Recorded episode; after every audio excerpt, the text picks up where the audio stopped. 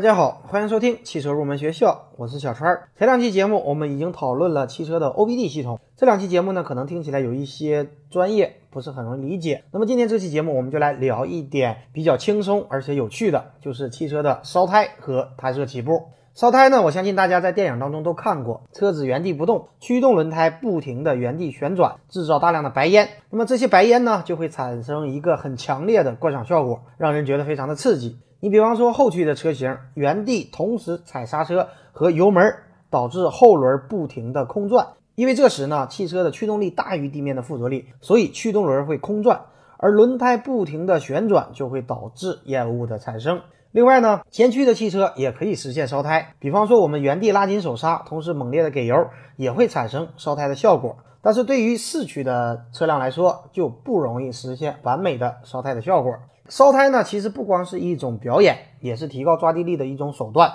通常要配合热熔胎或者半热熔胎。那么什么是热熔胎呢？这里给大家讲解一下，热熔胎就是在一定的温度下，它会呈现凝胶的状态，这样呢，它可以提高轮胎的抓地力。而温度的升高可以依靠烧胎来实现，摩擦产生的热量会让我们的轮胎变软，软化以后的橡胶摩擦力就会增加，因此呢，抓地力也会随之升高。你比方说北美地区流行的直线加速赛，就是通过这种烧胎的方式来提高抓地力。但是在专业的比赛当中，一般不通过这种烧胎的方式来进行热胎，因为可能会出现刹车过热衰退的现象，导致刹车性能下降。而直线加速赛则不一样，它不需要总踩刹车，所以呢可以采用烧胎来提高我们的抓地力。而在我们的 F1 比赛当中，会有暖胎圈和热身圈，而且 F1 多数采用热熔的光头胎。光头胎呢就是一点花纹都没有，这样的好处呢，它是可以充分的利用轮胎与地面的接触面积，同时配合热熔的特性，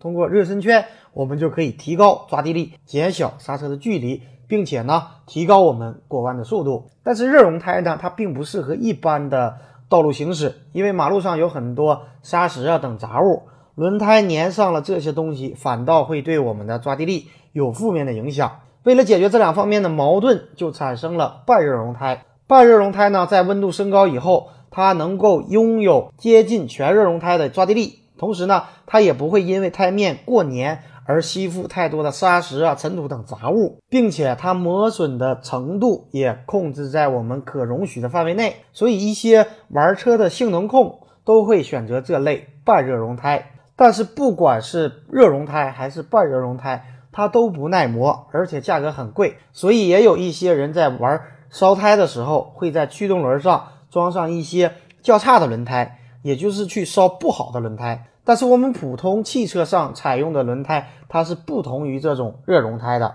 我们普通车上采用的轮胎是综合性能更好一些，它是综合考虑了抓地力、经济性、耐磨性等等性能的指标。也有一些车型呢，它自带了原地烧胎的功能。你比方说福特的新野马就自带了原地烧胎的功能。福特呢把它叫做弹射预备暖胎系统。这个功能被激活以后，它的前轮的刹车泵会保持压力，锁止前轮。但是会释放后轮的制动，这时呢，驾驶者不需要踩住刹车，只要踩下油门就可以实现原地旋转进行原地烧胎，然后解除制动呢，就可以实现弹射起步，得到一个很好的直线加速性能。但是呢，我在想这样的一个问题：野马车主会舍得用自己的轮胎来试验这个烧胎功能吗？也有可能是贫穷限制了我们的想象力。如果是你，你会舍得吗？也欢迎大家在节目下方的评论区给我留言。好的，以上呢就是本期节目的全部内容。如果大家有汽车方面的问题，可以添加我的微信三三五三五二七八六九。如果大家有需要的汽车用品，